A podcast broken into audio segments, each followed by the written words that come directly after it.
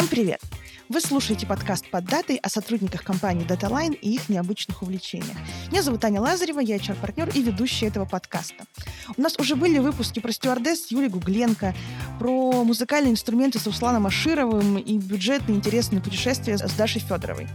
Обязательно послушайте, ребята рассказывают крутые и увлекательные истории. А сегодня у меня на связи руководитель отдела Microsoft Андрей Будреев. У Андрея много увлечений, на первый взгляд, довольно разнородных и не связанных между собой.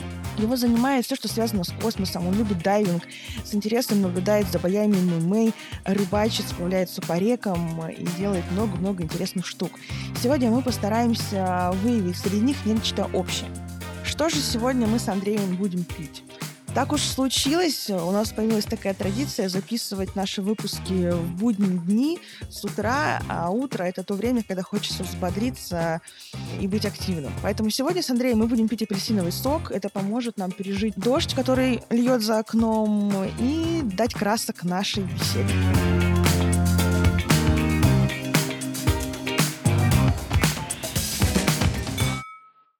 Андрей, привет. Привет.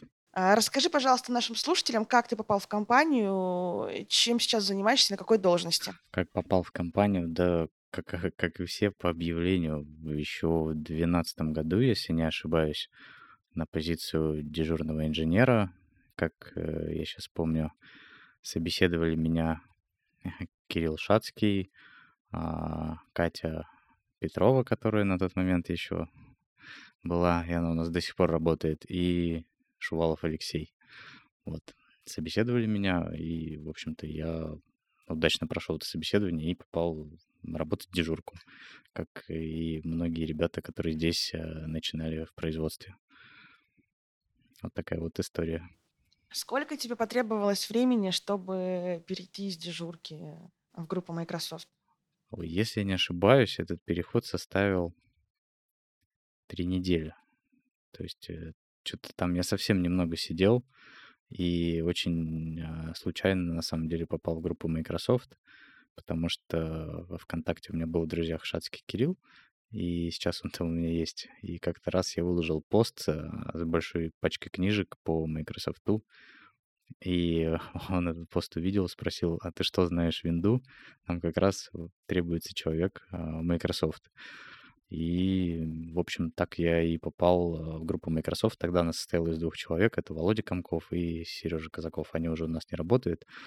Вот. И начинали, в общем, мы весь этот отдел втроем, можно сказать. То есть ты практически стоял у истоков э, Microsoft в э, DataLine? Да, тогда на тот момент этому отделу было там месяца три в лучшем случае. То есть когда туда Сергей пришел, вот потом я через какое-то время короткое, вот мы вот начинали всю эту историю втроем. Когда у нас появлялись какие-то клиенты на поддержке, какие-то задачи, да, я стоял у ее истоков. Скажи, пожалуйста, а что тебе больше всего нравится в DataLine? Ведь ты уже тоже работаешь достаточно давно. Или есть, есть какие-то трудности? Ну, наверное, не будет ни для кого секретом, что многие в даталайне работают, а, наверное, не только там за деньги, за зарплату, еще потому что здесь коллектив хороший, люди, как правило, которые нас окружают. И очень приятно с ними работать, комфортно, и поэтому, наверное, я до сих пор здесь. Так, а трудности? А трудности? Да, трудности всегда бывают, я их рассматриваю просто как данность. То есть, ну да, бывает прям много работы, завалы, приходится сидеть э, там иногда ночами, но это IT, и, в общем-то, я понимаю, что это норма. И, в общем-то, справляюсь с этим достаточно неплохо уже 8 лет, поэтому ничего страшного. Хорошо. Ну, давай перейдем к теме нашей сегодняшней беседы. А, мы говорим а, с сотрудниками о хобби, интересном опыте, увлечениях и так далее. И я, когда вспомнила о тебе, мне не хватило пальцев одной руки, чтобы пересчитать э, все твои хобби. Скажи, пожалуйста, первый вопрос. Почему так много и по какому принципу ты их себе выбираешь? Да я их особо не выбирал, наверное, сильно. Вот как-то это все случайно получалось. То есть и в единоборство я совсем случайно попал. И все мои остальные хобби, это все там дело случая. Увидел, понравилось, захотел попробовать и остался дальше. Вот и с тех пор многими вещами увлекаюсь там уже много лет. с которыми когда-то познакомился. А как тебе удается балансировать время? Это же работа, там должно там оставаться время на личную жизнь и такое количество увлечений. А, дисциплина, это важно. Я больше 20 лет занимаюсь спортом, и благо это, эти занятия мне во мне воспитали дисциплину. То есть, э, если я хочу чем-то заниматься, я занимаюсь и всегда найду на это время. А, встану рано утром, если придется. Вот, и, в общем-то, никаких проблем испытывать не буду. Я все, у меня все просто по расписанию. То есть и туда и работа влезает, и личная жизнь влезает, и какие-то увлечения влезают, и отдых. То есть пока с этим проблем нет. Ты сказал, что совершенно случайно попал в единоборство. А можешь рассказать э, про этот случай? Да, конечно. В одиннадцатом году я просто ходил в один из э, полуподвальных спортзалов в Новогиреево. Просто занимался там каким-то силовым тренингом, жал штангу, приседал и чисто случайно увидел, как в соседней э, комнатухе ребята занимались на таком э, небольшом борцовском мате размером, там, не знаю, максимум 5 на 2 метра, боролись, что-то изучали, и я спросила, можно ли тоже прийти. Они сказали, да вообще без проблем, покупай э, экипировку, да, да приходи хоть завтра. В общем-то, так и началась моя спортивная карьера именно в единоборствах. До сих пор тренируюсь. Слушай, ну ведь э, достаточно травматичный спорт. А, я часто вижу это по твоему лицу и фотографиям, которые ты выкладываешь на Фейсбуке. А, что тебе в нем нравится? Что тебе зацепило? Меня в нем зацепило прежде всего это то, что он дает, во-первых, моральное спокойствие. Я не знаю почему, но именно там после занятий единоборством я себя намного спокойнее чувствую. И намного вещей, которые происходят вокруг. Например, когда ты заходишь в метро, кто-то буянит, ты на эти вещи вообще не обращаешь внимания. Становишься каким-то совсем спокойным. А плюс э, ты физически вынослив, э, здоров, и у тебя возникает необходимость вести здоровый образ жизни, что тоже хорошо. То есть это правильно питаться, много спать и поддерживать себя всегда в форме. Это плюс, безусловно. Поэтому я, в общем-то, этим занимаюсь. Видов единоборств, мне кажется, достаточно большое количество. Вот э, ты выбрал Правильно же я помню, ММА, э, просто потому что на, на первое единоборство именно на ММА попал, или все-таки у тебя были какие-то сомнения, и ты думал, туда ли пойти, или там на другой вид единоборств? А, Нет, э, в, в то время, когда я начинал, они а, набирали популярность, и я подумал, почему бы и нет, потому что это смешанное единоборство, там есть все, бокс, э, борьба, а, там какая-то бросковая техника, и мне это понравилось. Я не хотел отдельно заниматься боксом, не хотел отдельно заниматься борьбой. Я хотел все это смешивать, потому что я понимаю, что это ну, на текущий момент самый универсальный вид единоборства, и пока лучше универсальный не придумали. Вот поэтому я сразу пошел туда и нисколько не жалею об этом. Я могу заниматься чем угодно, и, и, бить, и бороться, и, и все, что захочу. Вот э, можешь еще немножечко раскрыть историю про то, что ММА это не просто там драка в метро э, Зенита со Спартаком. А, какая-то культура своя, правила, а, может быть, стоп-фактор есть. Ну, вообще ошибочно принято называть смешанное единоборство боями без правил. На самом деле там правил очень много, и это абсолютно не про драки в метро, не про какой-то там около футбола, драки в лесу, толпа на толпу. Это а, официальный вид спорта, в котором есть а, спортивные разряды, в котором есть достаточно суровые правила. И, в общем-то, это как и любой вид единоборств, а, там, он достаточно ограничен. А, то есть там нет какой-то свободы воли, там много чего делать нельзя. Там, и не дай бог, кто-то узнает о том, что ты там подрался где-то в метро, тебя сразу выгонят, и, скорее всего, больше а, ни в один клуб ты не попадешь. То есть, если ты имеешь а, скиллы, условно говоря, там, борца, там, еди, да, э, смешанных единоборств, э, тебе уже нельзя пойти просто подраться с кем-то а, ну, то есть я правильно понимаю, это такая, а, такой аналог, когда у полицейского, например, есть а, огнестрельное оружие, да, он не может, ну, не имеет права, естественно, им пользоваться в личных целях. Так и у тебя в руках там есть навыки, там, да, особые навыки борьбы, которые ты не можешь и которые тебе не разрешают применять просто в жизни. Да, да, безусловно. Не потому, что мне кто-то запрещает, а потому что это большая ответственность. А, ну, любой человек, который занимается там тем более столько лет единоборствами, он другого просто может убить, а это ответственность. Ну зачем на себе такой груз потом всю жизнь нести? Я лишний раз э, вообще стараюсь мимо обходить какие-то там конфликты, драки, потому что я понимаю, что если я там, не дай бог, кого-то ударю в метро, он упадет и голову себе разобьет. Ну, я думаю, дальше у меня будут большие проблемы. Зачем на себе такой груз нести? В общем-то, поэтому я стараюсь всего этого избегать и драться сугубо в ринге, и мне этого хватает абсолютно. Я помню, что пару лет назад ты активно готовился к соревнованиям. А сейчас занимаешься просто для себя или есть какие-то планы все-таки выйти на Москву и так далее? Да, у меня, конечно, всегда есть планы, потому что просто так тренироваться неинтересно. А, предыдущие планы коронавирус подпортил. Посмотрим, какие у нас соревнования в этом году будут. Если какие-то будут и их э, разрешат, безусловно, я буду готовиться. Правда, на это нужно будет много времени потратить и сил, но что поделать. Просто так тренироваться, просто ради тренировок, ну, ну не всегда интересно. Хочется свои там, навыки как-то проверить а, с хорошими соперниками. Как э, ты считаешь, какой боец ММА лучший? Смотришь вообще соревнования? Конечно, безусловно, каждое воскресенье рано утром я встаю и смотрю, потому что все, как правило, известные бои проходят в США, и э, по московскому времени это примерно выпадает на 5-7 часов утра. У меня есть э, платная подписка даже в приложениях, а, чтобы смотреть трансляции. И каждые выходные я их смотрю. А кого считаю лучшими? Ну, на текущий момент там топ-3. Э, я не знаю, там, конечно, Хабиб, там, Федор Емельяненко, там, может быть, Макгрегор. Вот их все знают, и там, пускай это будет мой, мой топ-3. А почему? Почему они для тебя топ-3? Потому что двое из них а, повлияли очень сильно на развитие единоборств в России. Это Федор Емельяненко и Хабиб Нурмагомедов. На них очень многие равняются.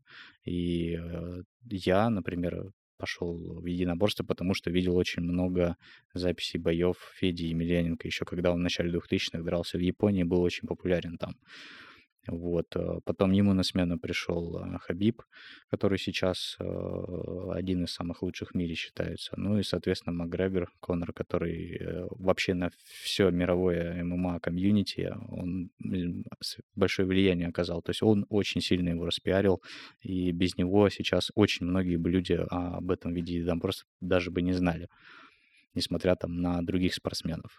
А вот если нас послушает кто-то из ребят и захочет попробовать себя в этом виде спорта. Скажи, пожалуйста, с чего лучше начать? Что почитать, что посмотреть? Куда кому сходить? Ну, наверное, лучше не смотреть и не читать, а просто прийти в спортзал на пробную тренировку. Тем более мои коллеги так уже делали, некоторые, которые работали у нас. И кто-то до сих пор тренируется, кто-то не стал тренироваться. Просто надо попробовать, понравится, не понравится. Ну, не понравится, не будешь заниматься, понравится, без проблем. Никто там сильно никого избивать не будет. Э, все прекрасно понимают, что ты новичок, и ставить тебя будут с такими же. Вот поэтому никаких там проблем у тебя не возникнет. Знаешь, еще какой у меня вопрос есть? Как ты считаешь а, парней-подростков, насколько полезно отдавать в такой спорт и надо ли отдавать в такой спорт? Ну, совсем, а, совсем, наверное, детей в такой вид спорта давать не стоит, потому что он все-таки сильно травмоопасный, надо начинать с чего-то более простого, там, самбо, дзюдо. А в такой вид спорта стоит приходить, наверное, уже в возрасте лет с 14, с 15, вряд ли раньше.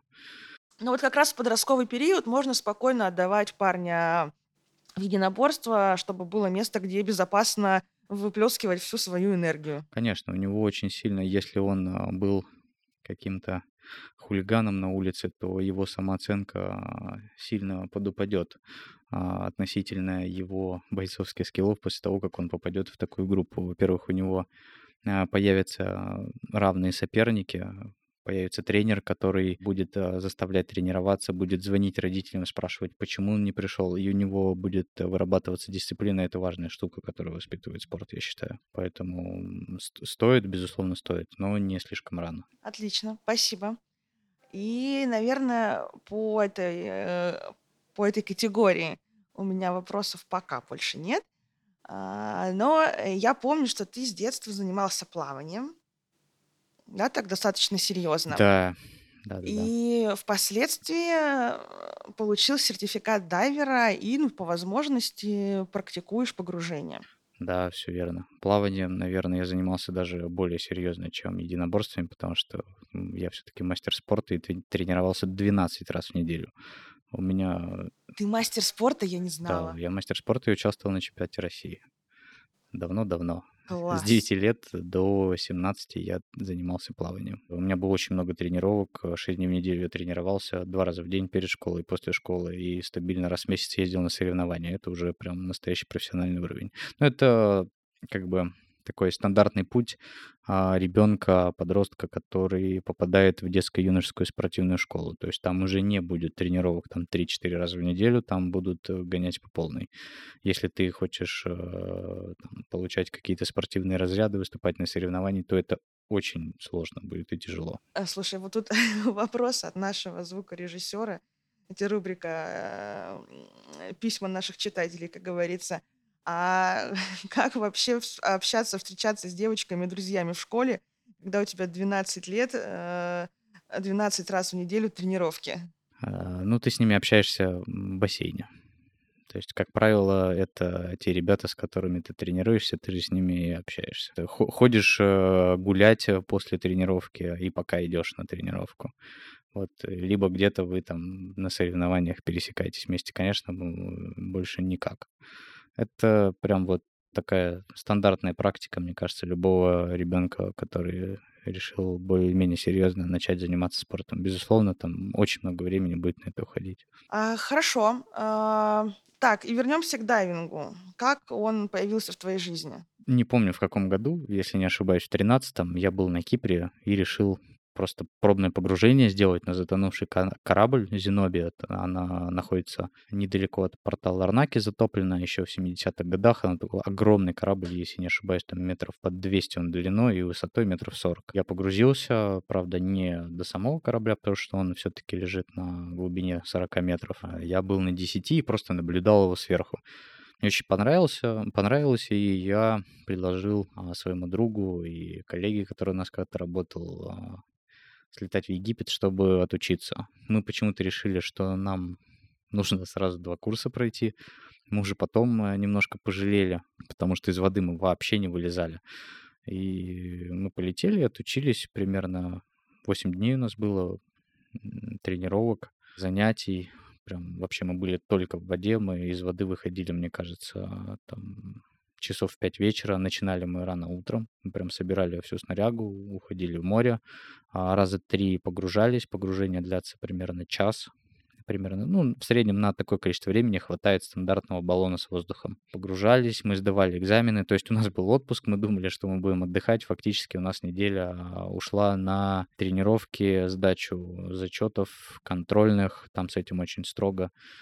Вот, и, в общем-то, день на восьмой, на девятый мы уже в море лезть не хотели, хотя у нас еще там половина отпуска осталась. Мы, мне кажется, мы уже состояли из воды. Так мы и отучились. Получили сертификат, и сейчас э, у нас есть право погружаться на там, глубины до 40 метров. А как происходит процесс обучения? Ну, я, я знаю, там в, Еги- в Египте и э, прочих а, да, странах с красивым дном морским есть просто услуга, да, там мо- может кто угодно надеть на себя гидрокостюм, э, взять оборудование, там, да, и под присмотром э, инструкторов погрузиться, посмотреть на рыбок.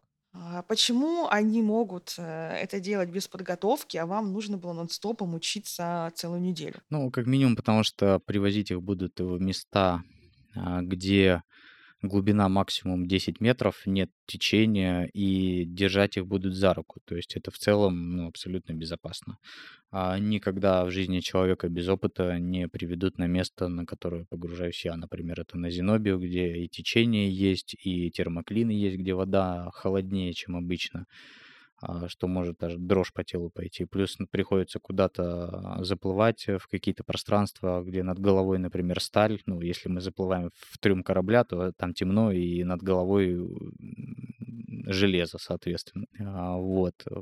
Те, кто только начинают, они просто попадают в места, где совсем безопасно. А если ты хочешь погружаться на большие глубины, там, где есть течение, а, сильные течения, то, безусловно, тебе нужно этому учиться, потому что нужно понимать, как плавать, как дышать, а, вот, как держать нейтральную плавучесть. Всему этому надо учиться, и ни одну тренировку там... У меня ушло, например, на получение скиллов э, для нейтральной плавучести, я не знаю, может быть, погружений через 40 я только более-менее этому научился. То есть еще на курсах у меня это так себе получалось. А, Скажи, а какие вообще нужны входные навыки, ну вот чтобы обучиться и получить сертификат э, дайвера? Что важно? Ну, прежде всего, физиологически нужно подходить. То есть, если есть какие-то проблемы с носом, например, ломаная перегородка, то, возможно, погрузиться не получится, поскольку а, не получится продуваться, то есть давление выравнивать. А, вот это сугубо физиологическая особенность.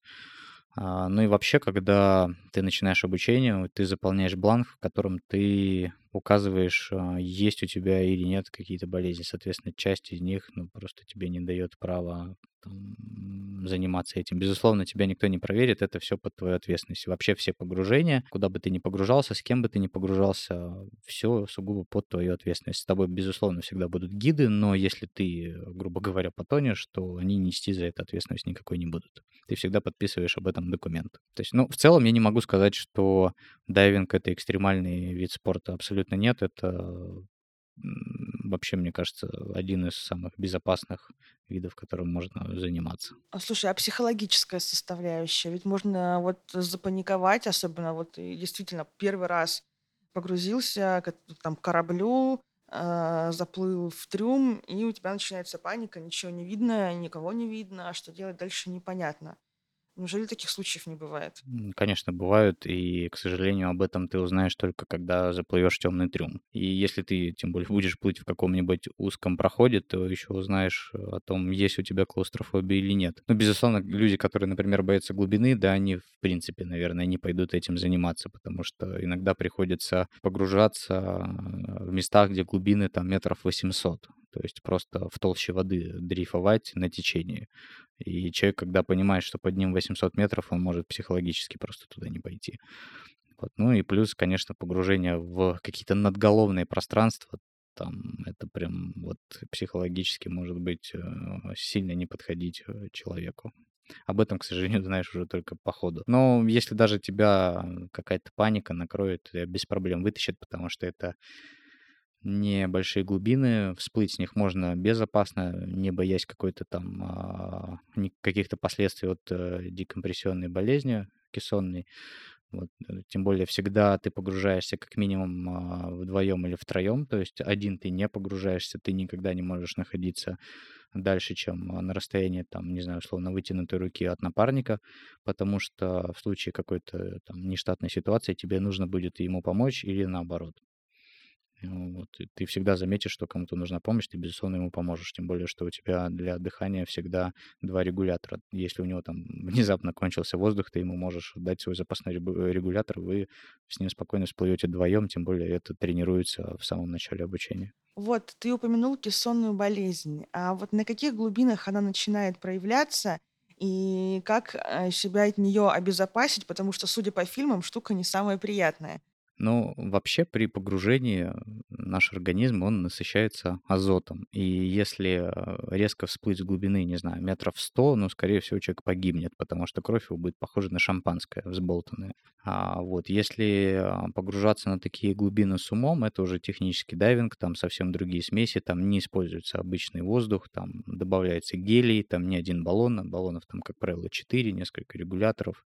Все, что глубже 40, простые смертные на такие глубины не попадают. Э, этому надо учиться долго, это стоит дорого, и не всегда понятно, понятен смысл таких погружений. В общем-то, погружаться на такие глубины часто незачем просто. Это отдельная каста людей, я, благо, пока в нее не вхожу и не собираюсь. А все, кто погружаются, это так называемый рекреационный дайвинг а все, кто погружаются на глубины там, до 40 метров, они в целом, даже если произойдет ситуация, при которой вас пули выкинет э, наверх, э, да, там, скорее всего, ничего серьезного с вами не случится, просто подышите кислородом 50% там какое-то время и все.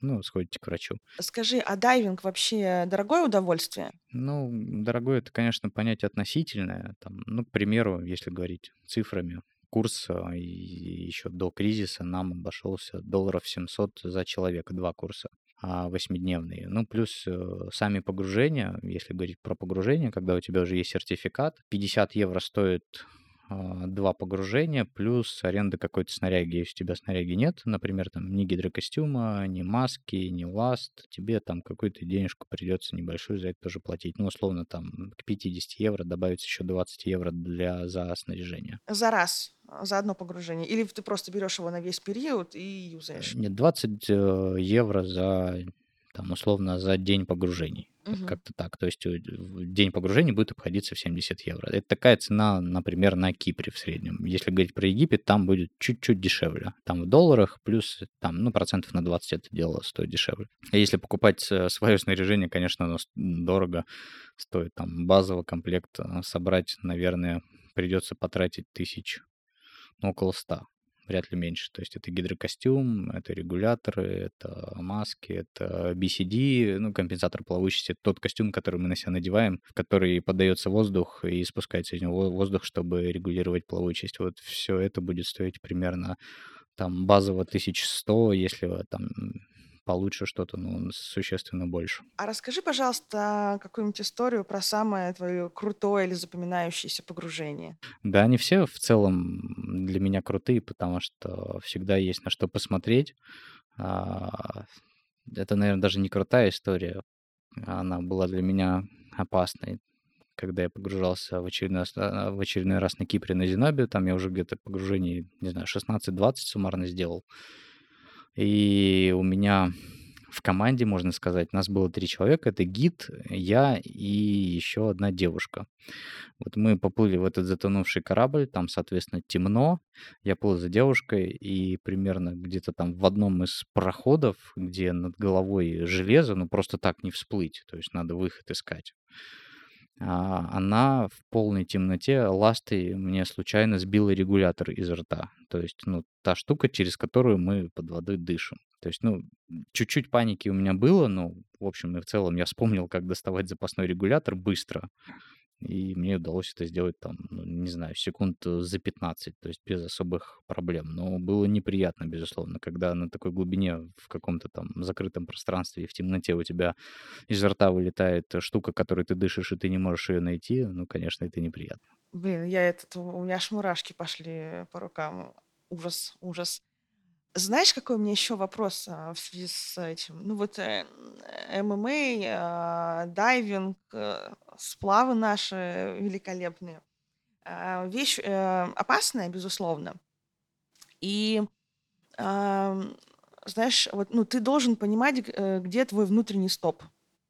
Ну, вот, когда ты смотришь там, да, на очередной этап, мне кажется, вот такое и в погружениях тоже есть. Ну, вот еще 100 метров, а вот еще 100 метров, там, да, вот еще вот здесь хочется посмотреть. И вот за этот угол в этом же корабле, там, в трюме завернуть.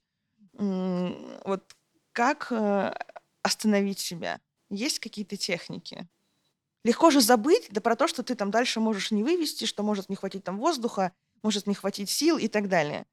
Или техники. Где мой внутренний стоп? Да он у меня есть, мне кажется, и всегда был. И перед тем, как что-то сделать экстремальное. Я всегда трезво оцениваю, насколько оно мне надо, зачем мне это вообще. То есть, э, ну, если говорить про дайвинг, вот хочу погрузиться, например, глубоко на 60 метров, я понимаю, что мне нужно там получить сертификат технического дайвера, но при этом я понимаю, что там нечего смотреть на таких глубинах. Ничего там такого нет ради того, чтобы так рисковать. Это действительно рискованная штука. Ты там перепутаешь регулятор, да, начнешь дышать не той смесью, у тебя будут большие проблемы. А просто так всплыть ты не можешь, у тебя есть декомпрессионные обязательства. Ты на определенной глубине должен определенное количество времени повисеть, чтобы из тебя вышел азот. Резко всплыть как с 40 метров ты уже не можешь, потому что ты, скорее всего, погибнешь. Вот. И я, наверное, не стану погружаться на такие глубины, потому что пока я не понимаю, зачем мне это. То есть должен быть смысл какой-то, просто там, не знаю, пройти порог шестой категории на сплаве ради того, чтобы его пройти. А при этом есть большая вероятность там, там и остаться, но сомнительное удовольствие. А, какой у тебя самый любимый фильм про дайверов? Есть ли такой вообще? А, есть такой фильм, я его часто смотрю, это "Санктум" он называется, про то, как, а, группа дайверов исследовала пещеры, это пещерный дайвинг, и их начало затапливать сверху дождем. Они были на большой глубине, там 200 метров в пещерах погружались, соответственно, в проходы именно в подводные. И, а, выбраться на поверхность, э, через то место, где они зашли, они уже не могли, они могли только искать выход через пещеру. А этого выхода они не знали, потому что в цель их экспедиции была пройти всю эту пещерную систему. И вот там выжили в итоге только два человека из большой группы. Это очень крутой фильм, и он в какой-то степени отражает э, ту правду и опасность а, пещерного дайвинга. Это еще один из видов погружений, которым я, благо, пока не занимаюсь. Мне кажется, это самая опасная штука. Блин, я обожаю этот фильм. Это, конечно, дико страшно. Я это смотрела на него, думаю, никогда, никогда я не буду погружаться под воду. Но он очень красивый. Съемки, конечно, фантастические. Я понимаю, что там большая, большая часть, скорее всего, это э, компьютерная графика, но это очень э, реалистично и круто. Я была в восторге. Поэтому те, кто не смотрел, обязательно посмотрите, получите удовольствие. Слушай, а может быть есть какие-то документалки или знаменитые дайверы, про которых можно почитать, посмотреть, э, такие приближенные к реальности реальные истории? Я в свое время хотел заняться техническим дайвингом, да, это погружение на глубину уже ниже 40 метров, и изучал этот вопрос пристально. Раньше был форум одного человека, ой, я уже забыл, как его зовут, но не суть, просто расскажу.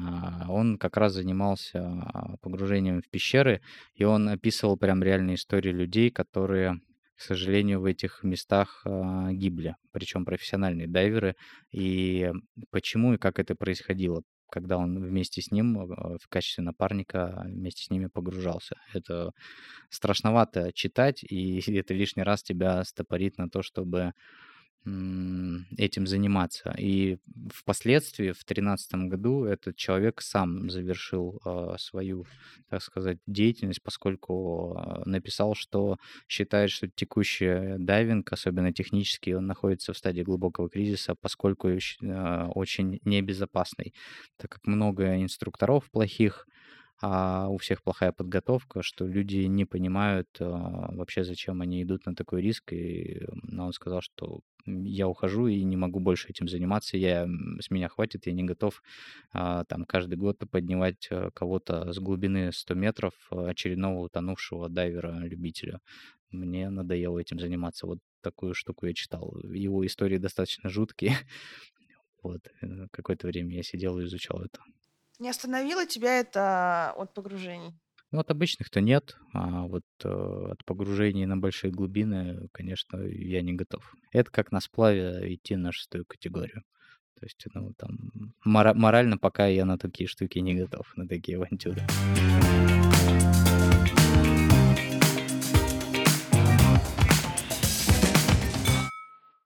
Мы поговорили про такие серьезные мужские увлечения, а теперь э, порадуй меня и поговорим о твоем, мне кажется, самом романтичном увлечении. Это про космос. А я знаю, что ты много чего знаешь, изучаешь, читаешь, и даже один раз рассказывал на одном из курсов э, мини-лекцию про космос, и твои слушатели были очень э, воодушевлены и получили колоссальное удовольствие от твоего рассказа.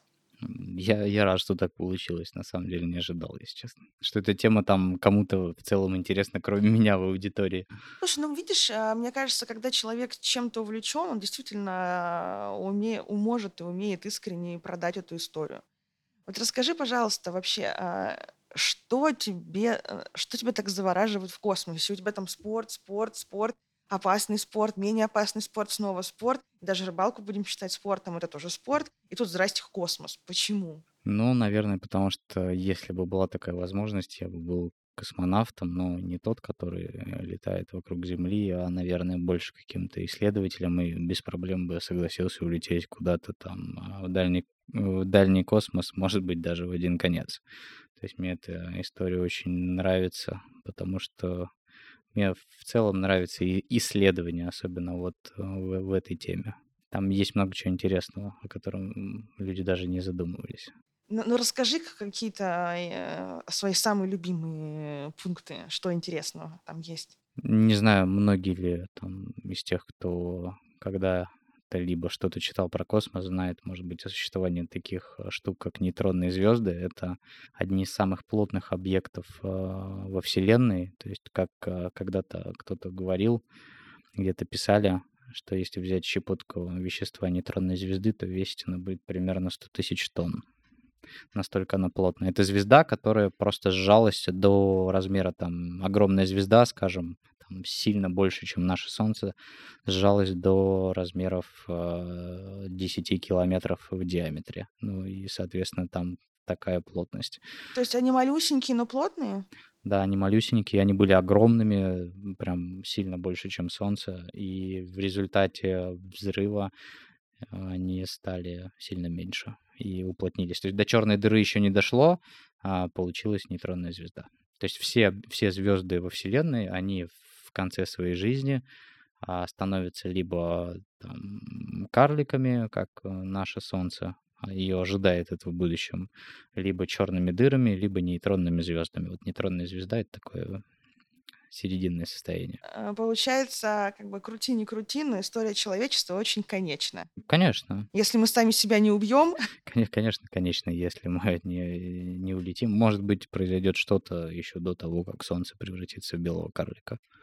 То есть не исключено, что попадет какой-нибудь объект в нашу планету или что-то еще случится. а как ты думаешь вообще, э, насколько реальна история про колонизацию других планет? Ну, на керосине, как говорится, далеко не улетишь, пока у нас нет таких технологий, чтобы а, пережить а, без проблем полеты даже на Марс. То есть до Марса долететь крайне тяжело, поскольку человека ну, просто убьет радиацией. Ну, и это займет очень много времени. Ну, и Марс не сильно подходит для колонизации, а планеты, экзопланеты, которые, ну, планеты, которые находятся за пределами нашей Солнечной системы, называются экзопланеты. И часть из них сильно подходит под э, жизнь. Но долететь до них э, пока на керосине мы не сможем. А других технологий у нас на текущий момент нет. И когда они будут, непонятно. Сейчас, подожди, тупой вопрос, ну что, реально летаем в космос на керосине? Ну, а на чем же еще? Ракетное топливо. Я его так называю, на керосине. А, хорошо. Я это... думала, не- прям тот самый, которым в деревнях освещают свои Ну, э, нет, избы. нет. Хорошо. Ну, то есть ты не веришь, что в ближайшее время мы сможем колонизир- колонизировать Марс? Ну, в ближайшее это в какое? В 100-200? Ну, вряд ли. Там Ой, что-то Не там... посмотрим, короче, мы, да, как Илон Маск будет нам махать с Марса. Пока нет, я в эту, в эту историю с Илоном Маском и полетом в космос, э, на Марс я не особо верю, поскольку пока нет аппарата, который может туда безопасно человека донести. Аж какие опасности могут быть? Ну, сколько там лететь? 5-10 лет? Взять с собой много еды, много воды и полететь? Нет, то есть там больше опасность создает радиация. От нее нужно как-то защищаться. Радиация в космосе, ты имеешь в виду? Ну, безусловно, конечно. Солнечная радиация та же, да, там. Все-таки Марс поближе к Солнцу находится, и радиация там посильнее, излучение солнечное, плюс у него нет атмосферы.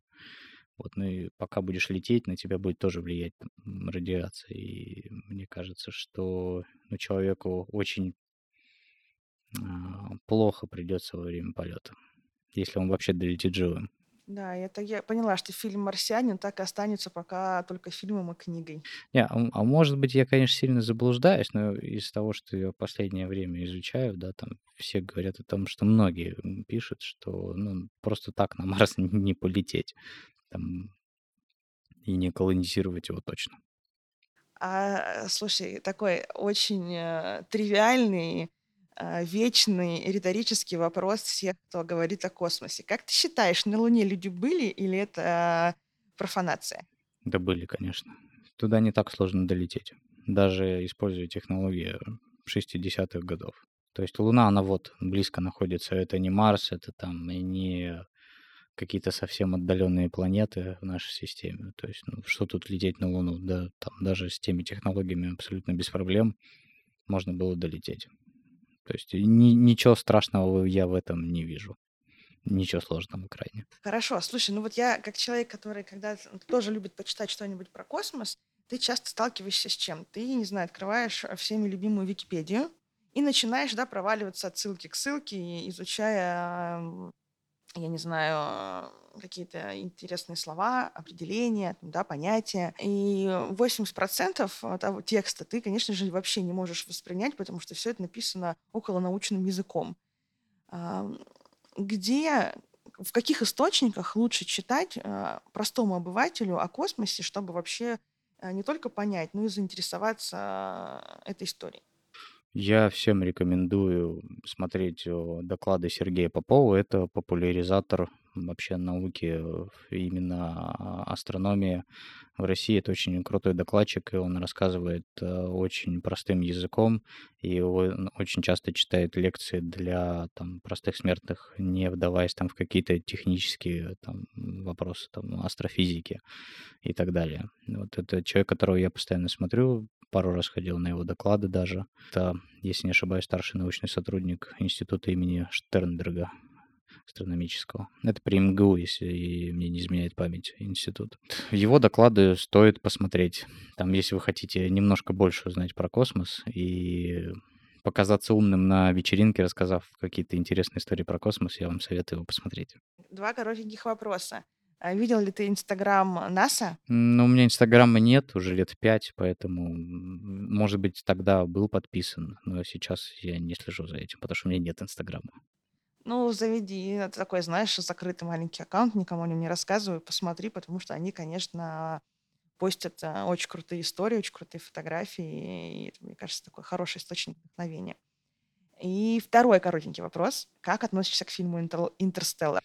Ну, один из моих любимых фильмов, потому что он как раз э, как-то более, наверное, приближенно передает то, что, наверное, происходит в космосе.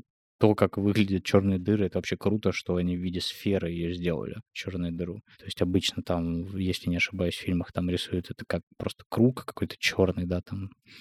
А здесь ребята постарались и сделали его в виде сферы. Ну, потому что их известный астрофизик Э, консультировал. Плюс там э, много чего прям э, показано. Это, например, относительность времени, когда люди двигались недалеко от черной дыры, и время для них а, текло по-другому, нежели для других людей, и где они там за, за, не знаю, за час на одной планете, они умудрились потратить 23 года человека, который их ждал в космосе а, на корабле. Это прям очень круто. Показали относительность, мне кажется. Ну вот очень интересно, да, что вроде такой фильм, который э, производители фильма старались, да, максимально приблизить к каким-то реальным расчетам, реальным теориям, которые есть сейчас, там, да, у нас э, в астрономии, в астрофизике, получил такое количество гневных отзывов, которые не получает, там, я не знаю, какой-нибудь чужой или прочее прочая фантастическая э, история. То есть вот чем, чем больше человек старается да, внести правдоподобности в какой-то, там, не знаю, фильм, неважно, книгу, куда еще угодно, э, тем больше он встречает отторжение. Ну, мне кажется, хейтеры будут, были всегда, никуда от них не деться, нельзя угодить всем. Там какое-то количество людей, безусловно, будет писать какие-то негативные э, вещи. Но нельзя сделать фильм полностью правдоподобным про космос. Ну, нельзя безусловно, часть, э, да не часть, а большая часть фантастики там всегда будет присутствовать. Никуда от этого не деться. Ну, в противном случае его никто не будет смотреть. Ну, и никто не будет даже делать такой фильм. По мне, так фильм очень крутой. Разве что, может быть, кому-то покажется, что он затянут.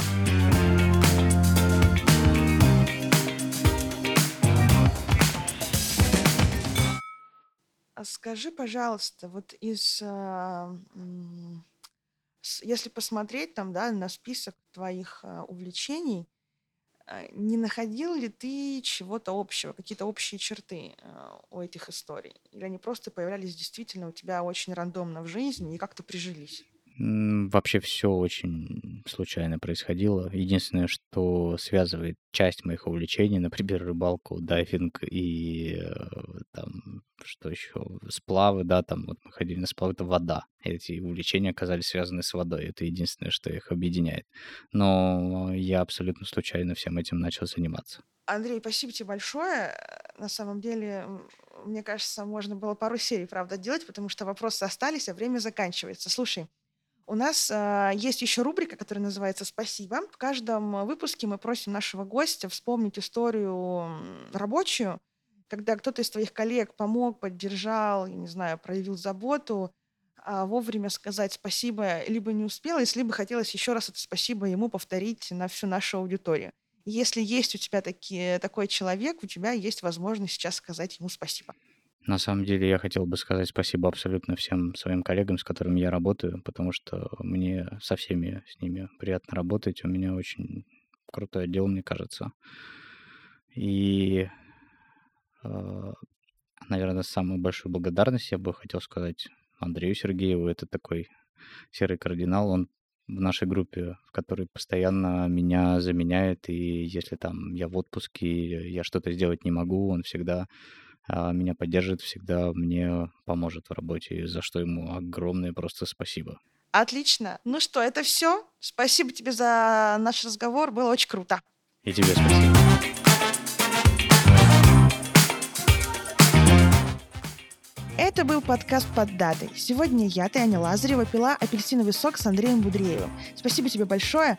Подписывайтесь на подкаст в любом удобном приложении. Предлагайте героев для следующих выпусков и не забывайте писать нам отзывы в iTunes и в чат выселенцев.